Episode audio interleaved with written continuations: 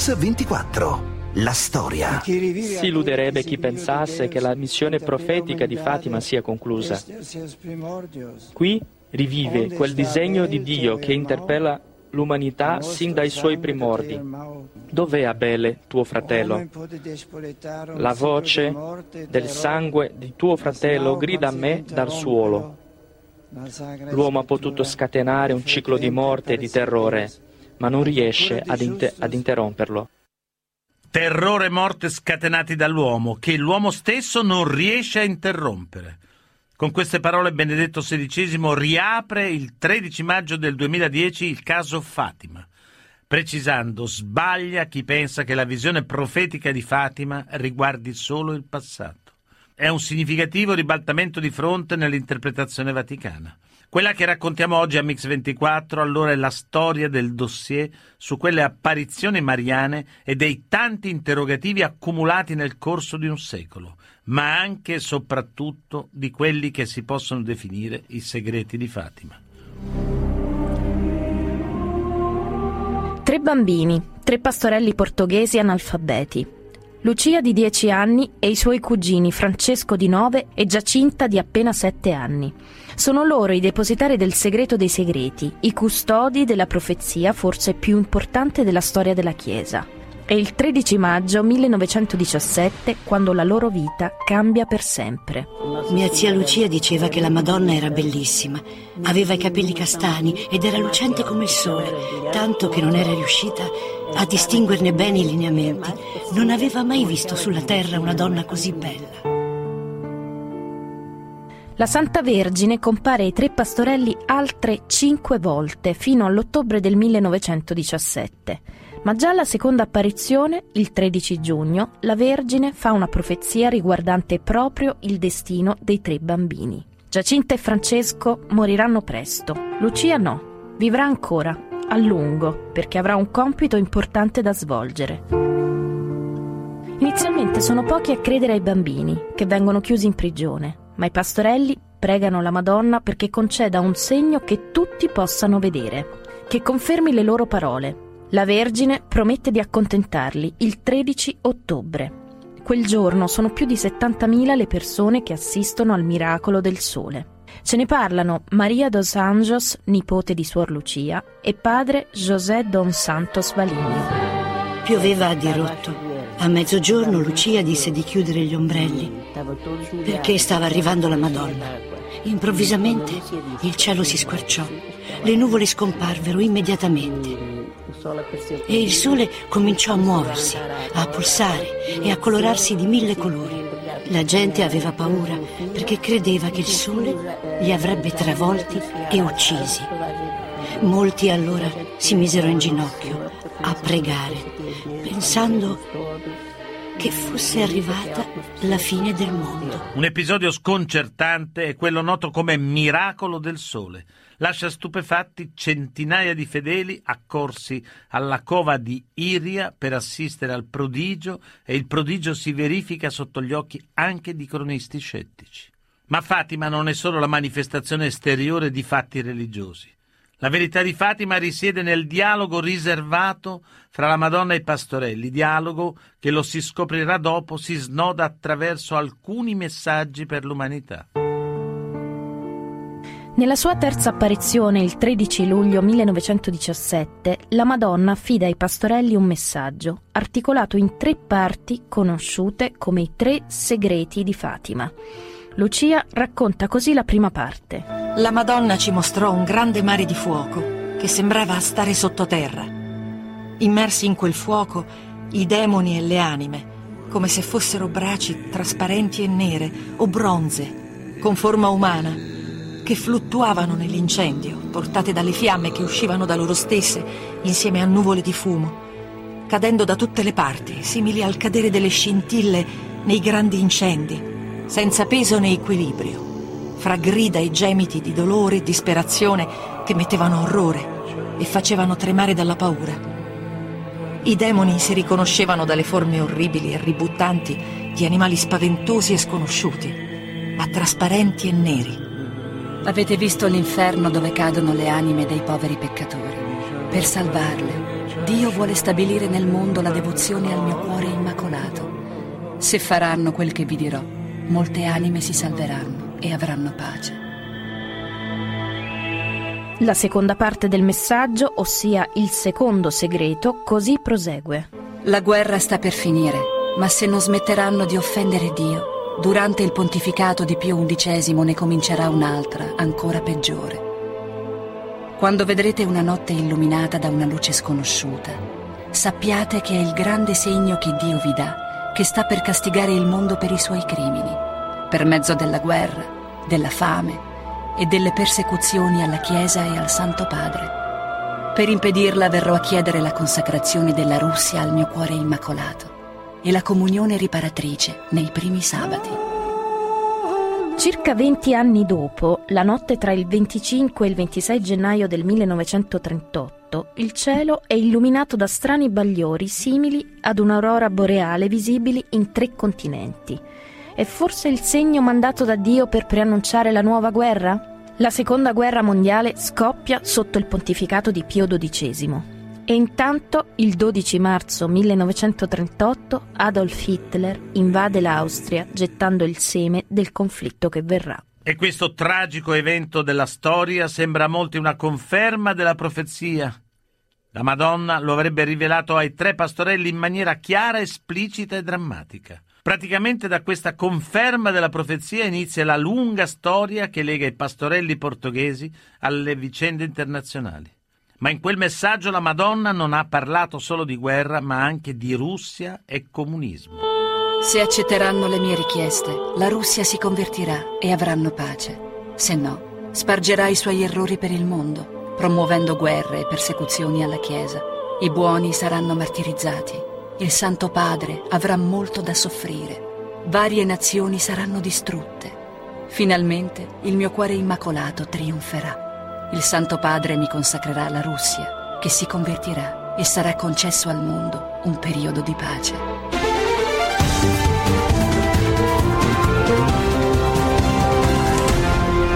Mix24, la storia.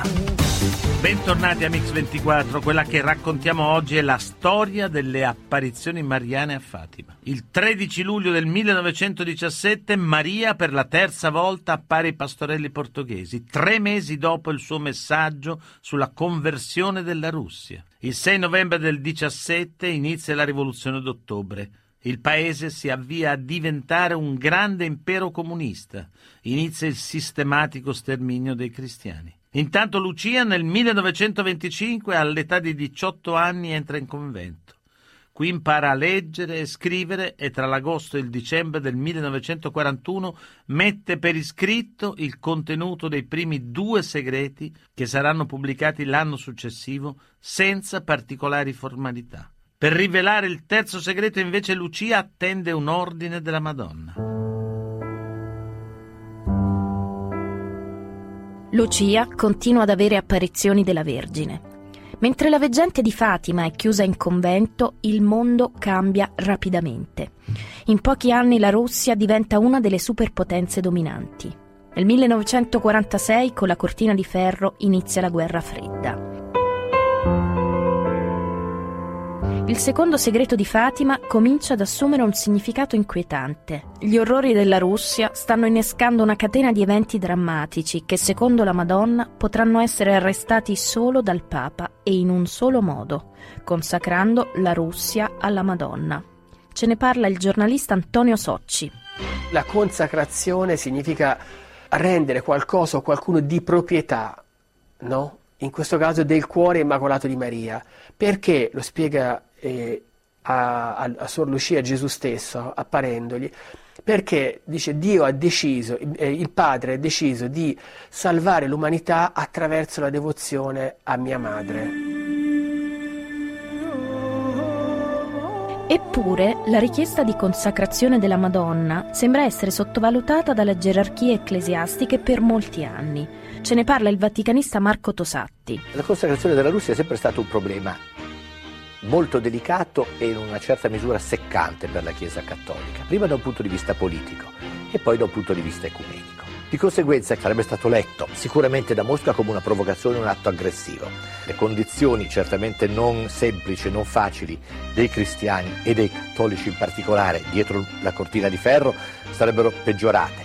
Avrebbe irritato profondamente il patriarcato di Mosca e la Chiesa ortodossa, che aveva comunque sofferto sotto il comunismo e con cui si stavano cercando di trovare degli spazi di dialogo che ancora adesso non sono così sicuri.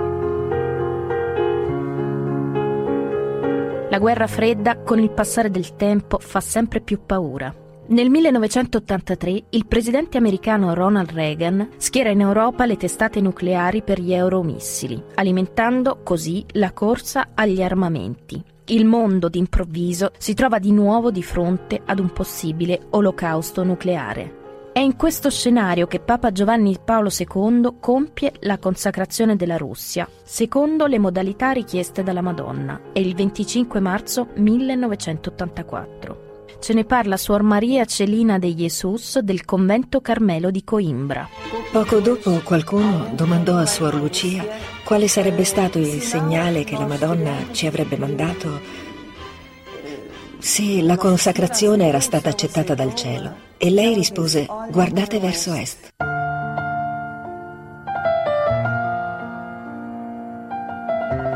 E infatti, 13 maggio 1984, anniversario della prima apparizione di Fatima, nel Mare del Nord una serie di esplosioni accidentali nella base navale di Severomorsk distrugge un terzo della flotta missilistica sovietica. Il Cremlino non commenta, ma l'equilibrio militare tra le due potenze ora è definitivamente cambiato a favore degli Stati Uniti.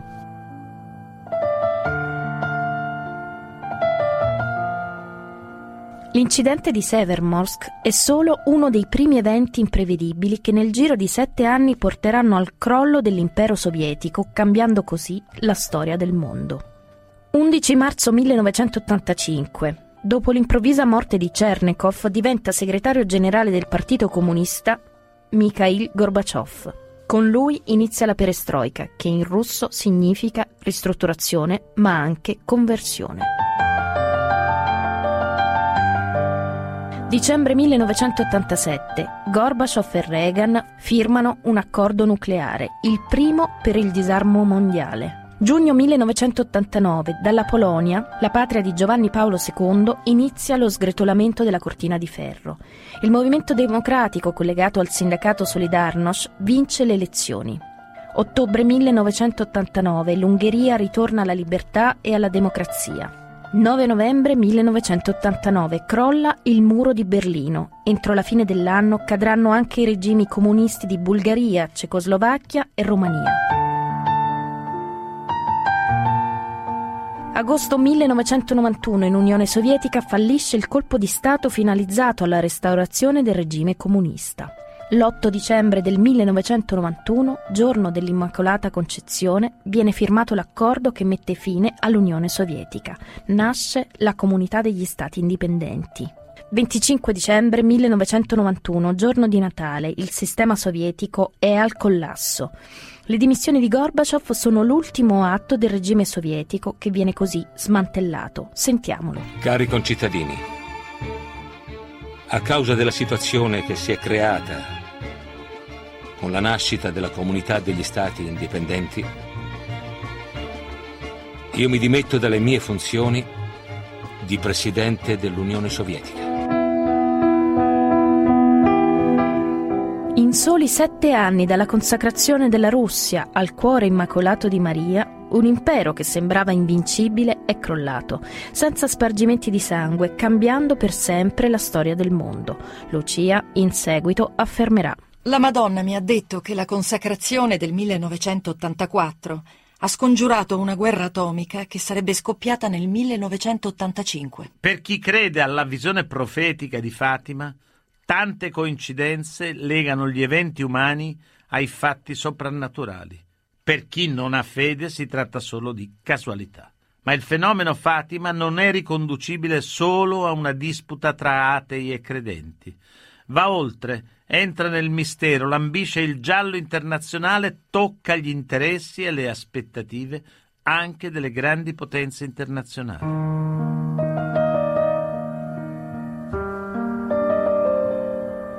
Nel giugno del 1943 Lucia si ammala gravemente. Monsignor da Silva, vescovo di Leire a Fatima, teme per la sua vita e ha una sola cosa in mente.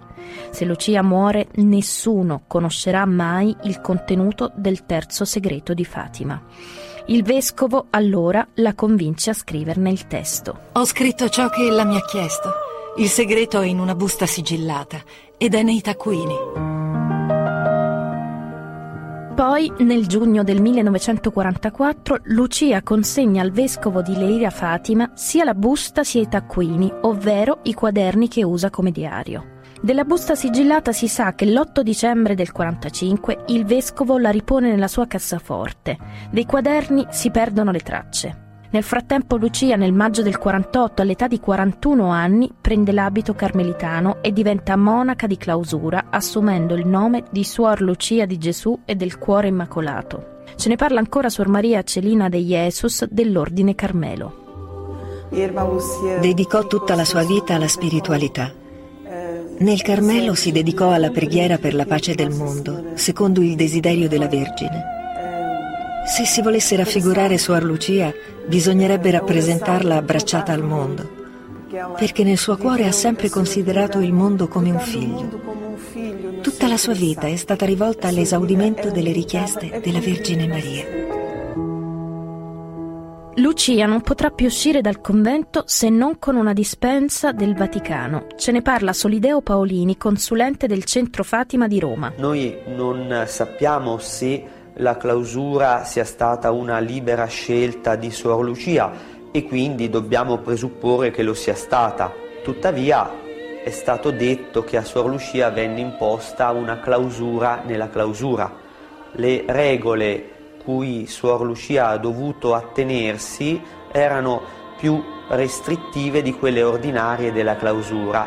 E questo evidenzia come fosse considerato esplosivo il terzo segreto. E da questo momento il fenomeno religioso legato alle apparizioni di Fatima si trasforma in un giallo con troppi interrogativi e poche risposte. Perché il terzo segreto è considerato così esplosivo? Perché Suor Lucia viene controllata a vista? Perché la religiosa dichiara di volersi rimettere umilmente, come dichiara lei stessa, alla volontà della Chiesa? Quale sarà la posizione del Vaticano? E che fine farà il terzo segreto?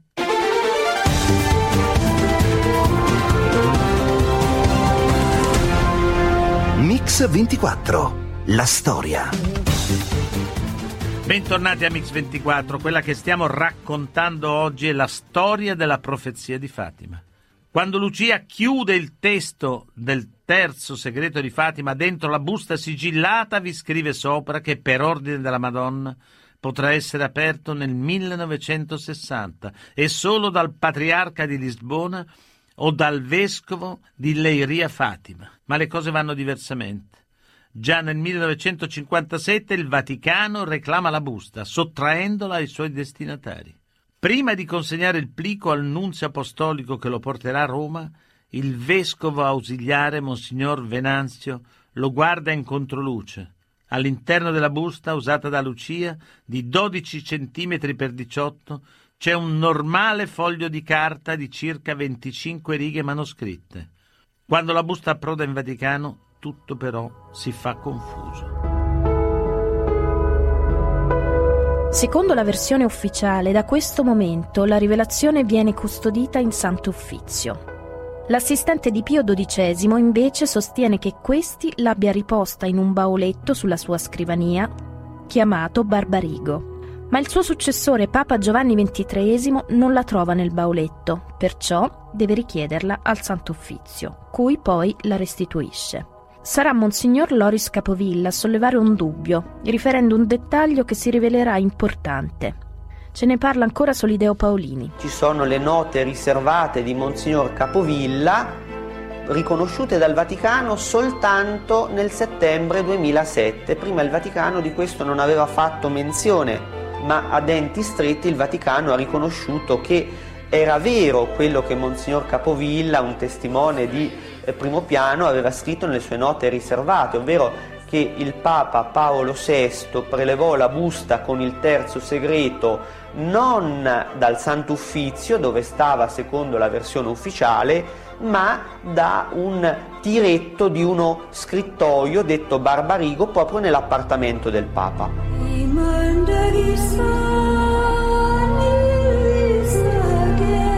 Ma intanto nel 1959 Giovanni XXIII dichiara improvvisamente che non pubblicherà il segreto. Il Papa infatti non è convinto della sua origine sovrannaturale, quindi lo chiude in una busta scrivendoci sopra: non do nessun giudizio, e così nel 1960 il segreto non viene pubblicato.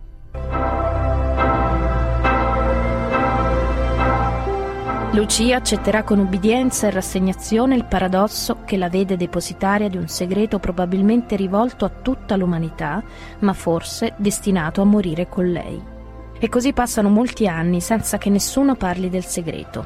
Dopo 20 anni rompe il silenzio Karol Wojtyla, che a proposito del terzo segreto nel 1980 afferma: vista la gravità del suo contenuto, i miei predecessori nel ministero di Pietro hanno preferito per diplomazia soprassedere rispetto alla pubblicazione. Molti vogliono sapere, ma dimenticano che sapere implica una responsabilità. È pericoloso volere soltanto appagare la propria curiosità se non si è pronti allo stesso tempo a fare qualcosa, o se si è convinti che non si può fare nulla contro il male annunciato. Quante volte il rinnovamento della Chiesa si è realizzato nel sangue. Anche stavolta non sarà altrimenti. Neanche Giovanni Paolo II intende dunque svelare il segreto, eppure pochi mesi dopo queste dichiarazioni proprio lui, Karol Wojtyla, sarà al centro di un sanguinoso evento. Quando venni colpito non badai da principio al fatto che quello era proprio l'anniversario del giorno in cui Maria era apparsa ai 3 fanciulli di Fatima, rivolgendo loro quelle parole che con la fine del secolo mi sembravano avvicinarsi al loro compimento. Il pontefice è sicuro che sia stata la Madonna a salvargli la vita. Anche i chirurghi che lo operano sono increduli. È come se il proiettile si fosse fatto strada nell'addome del Papa, seguendo un percorso non naturale per evitare di provocare danni irreparabili. Ma anche l'attentatore, il turco Ali Ağca, crede che il Papa si sia salvato per l'intervento della Madonna. Non solo, in piazza San Pietro c'era una persona che lo strattonava proprio mentre stava sparando.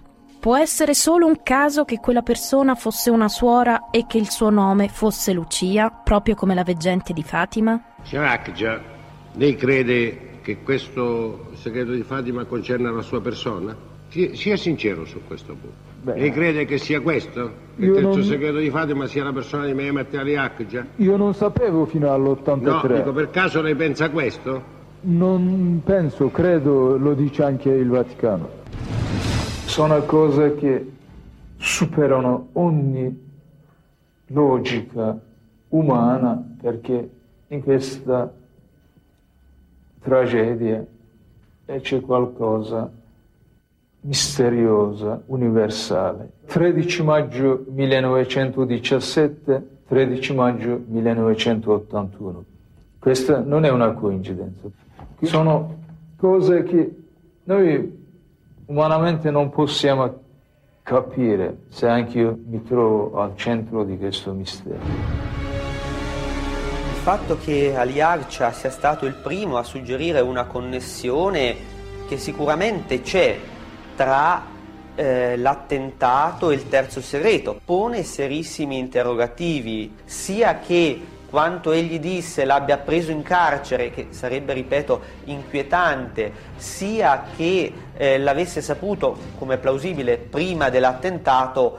Come faceva a saperlo questo nesso?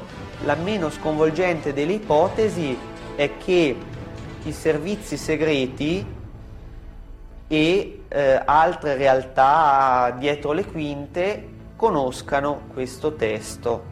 È molto triste che questo testo viene conosciuto da ambienti non alla luce del sole.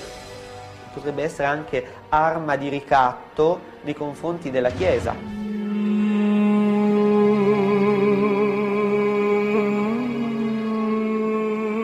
Il 27 dicembre del 1983 Giovanni Paolo II si reca nella cella del suo attentatore per perdonarlo.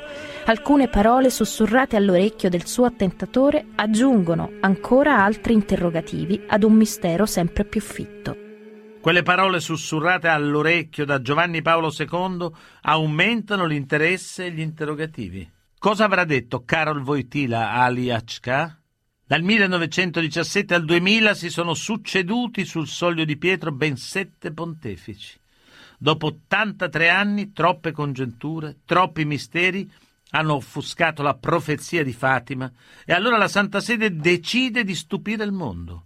Sulla spianata di Fatima, di fronte a migliaia di fedeli, alla presenza di Giovanni Paolo II, stanco e malato, e di Suor Lucia, il cardinale segretario di Stato Angelo Sodano rivela il contenuto del terzo segreto. O Sumo Pontifice, incumbiume también de vos comunicar una noticia, como chiamada tercera parte do segredo de Fatima.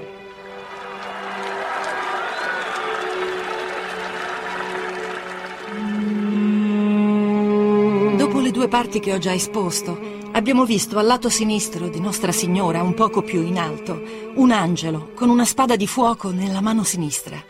Scintillando emetteva fiamme che sembrava dovessero incendiare il mondo, ma si spegnevano al contatto dello splendore che Nostra Signora emanava dalla sua mano destra verso di lui. L'angelo, indicando la terra con la mano destra, con voce forte disse: «Penitenza, penitenza, penitenza!»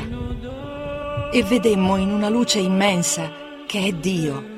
Qualcosa di simile a come si vedono le persone in uno specchio quando vi passano davanti.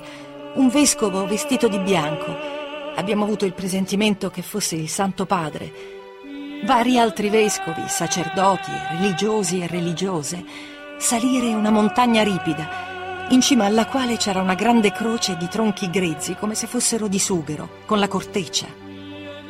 Il Santo Padre, prima di arrivarvi, attraversò una grande città mezza in rovina, e mezzo tremulo, con passo vacillante, afflitto di dolore e di pena, pregava per le anime dei cadaveri che incontrava nel suo cammino. Giunto alla cima del monte, prostrato in ginocchio ai piedi della grande croce, venne ucciso da un gruppo di soldati che gli spararono vari colpi di arma da fuoco e frecce. E allo stesso modo morirono gli uni dopo gli altri vescovi, sacerdoti, religiosi e religiose, e varie persone secolari, uomini e donne di varie classi e posizioni. Sotto i due bracci della croce c'erano due angeli, ognuno con un annaffiatoio di cristallo nella mano, nei quali raccoglievano il sangue dei martiri e con esso irrigavano le anime che si avvicinavano a Dio.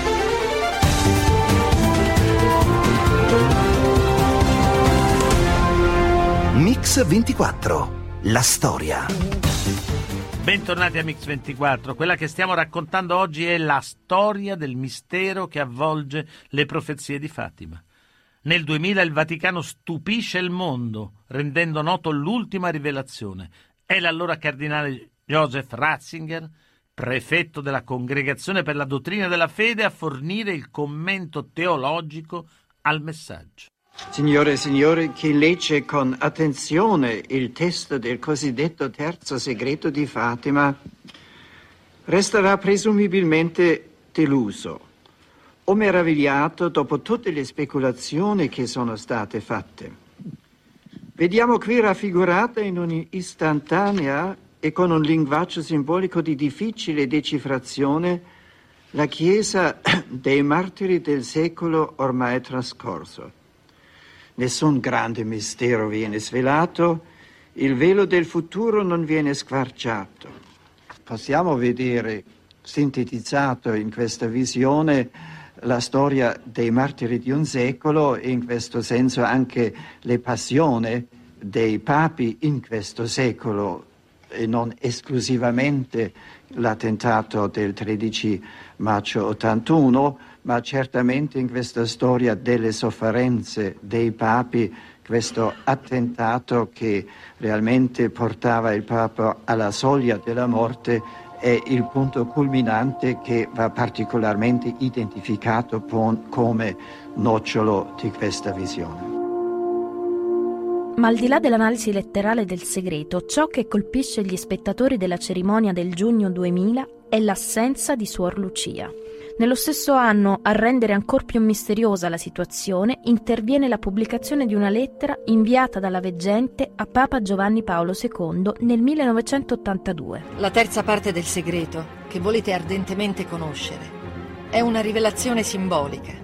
E se non constatiamo ancora la consumazione completa del finale di questa profezia, vediamo che vi siamo incamminati a poco, a larghi passi. Ci si comincia a chiedere se Lucia abbia scritto altre lettere al Papa relative al segreto e soprattutto dove sono e perché non vengono pubblicate. C'è chi parla di scritti della veggente distrutti o sottratti alla Chiesa per scongiurarne la rivelazione. La rivelazione del 2000 non fa cessare voci, supposizioni, congetture intorno al segreto di Fatima. Anzi, se possibile, le ipotesi si moltiplicano in articoli, libri, pubblicazioni di vario tipo. Il testo del terzo segreto, rivelato dal cardinale Sodano, viene scandagliato in ogni piccolo dettaglio.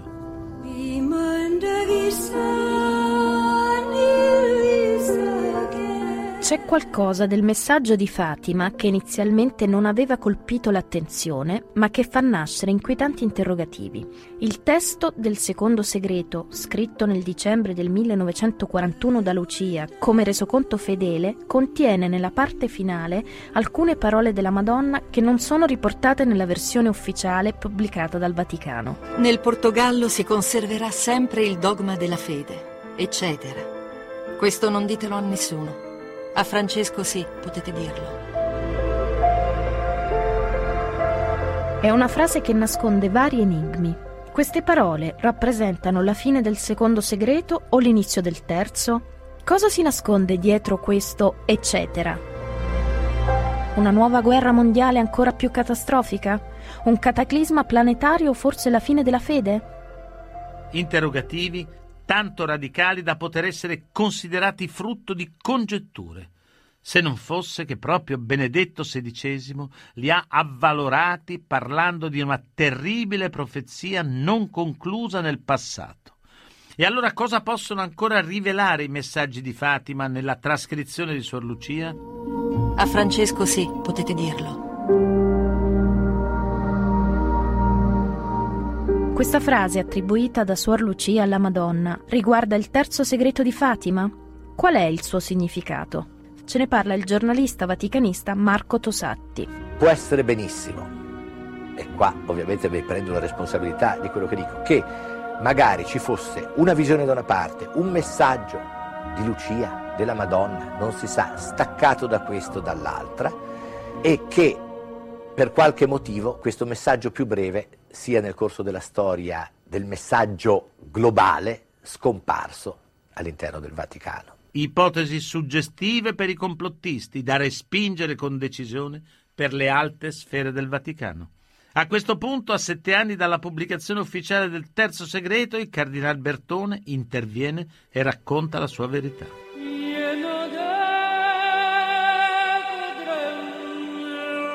Il 31 maggio 2007, nel corso di una trasmissione televisiva, Monsignor Tarcisio Bertone mostra per la prima volta al mondo le buste che contengono il testo del terzo segreto. Ma alcuni indizi fanno ritenere che ci siano ancora molte contraddizioni nella ricostruzione ufficiale. Primo indizio: il numero di buste. Lucia ha detto che il segreto era contenuto in una sola busta. Il cardinale, invece, mostra 4 buste contenenti il testo del terzo segreto. Secondo indizio, le intestazioni della busta. Ben 3 delle lettere esibite dal cardinale portano una scritta autografa di Suor Lucia e 2 di esse riportano la stessa identica frase. Per ordine espresso della Madonna, questa busta può essere aperta solamente nel 1960 dal cardinale patriarca di Lisbona o dal vescovo di Leiria. Ma perché la veggente di Fatima avrebbe chiuso una dentro l'altra tante buste ponendo su ben 2 di esse la medesima scritta? Non è invece possibile pensare che le 2 buste analoghe fossero destinate a contenere 2 diversi messaggi? Terzo indizio. le dimensioni della busta. La piccola busta, che è larga 9 centimetri, come hanno scritto diversi autori, e larga 14 centimetri. Monsignor Venanzio aveva assicurato che la busta di Lucia misurava 12 centimetri per 18. Quarto indizio, il formato del segreto. Il testo del segreto è scritto su 4 facciate di un unico foglio composto da 62 righe.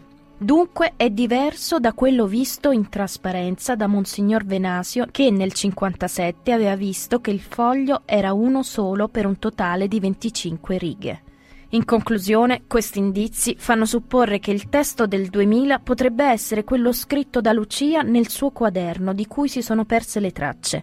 Allora, è questo foglio di quaderno di Lucia che è stato custodito al Santo Uffizio? O si deve pensare che vi fossero 2 parti diverse del terzo segreto, 2 testi, di cui uno custodito alla Congregazione per la Dottrina della Fede e un'altra parte realmente è stato custodito nell'appartamento del Papa e a tutt'oggi inedito.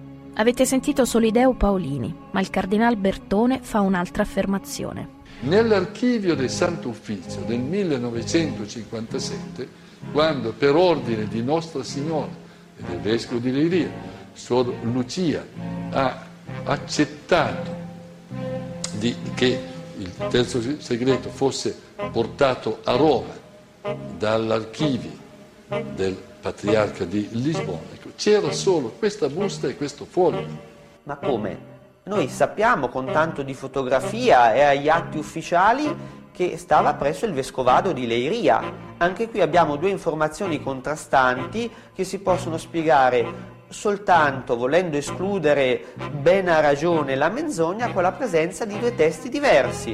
Uno stava presso il vescovado di Leiria, è comprovato anche da una famosa fotografia, e un altro, come ci ha detto il rappresentante della tesi ufficiale, stava presso il patriarcato di Lisbona. Avete sentito Solideo Paolini. 2 testi diversi, custoditi rispettivamente dal vescovo di Leiria Fatima e dal patriarca di Lisbona, e che seguendo strade differenti sarebbero arrivati uno nell'appartamento papale, l'altro al Sant'Uffizio.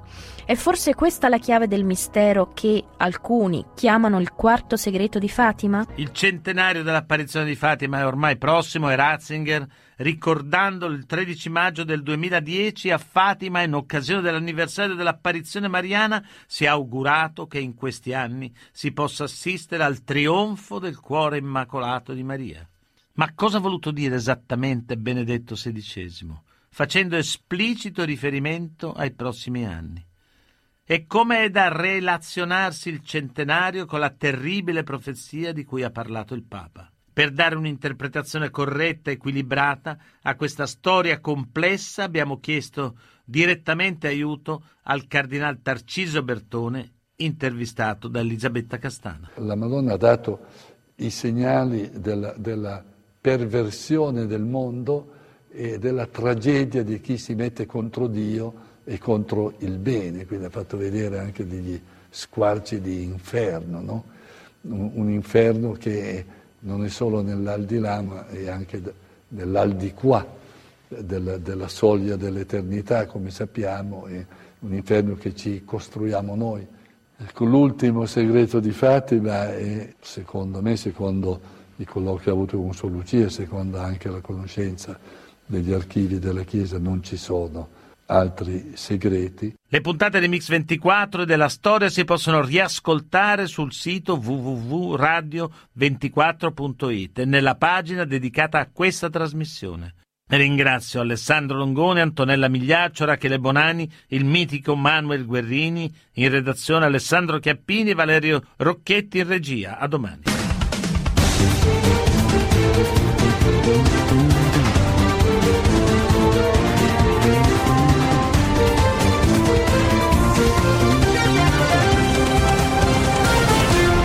Mix24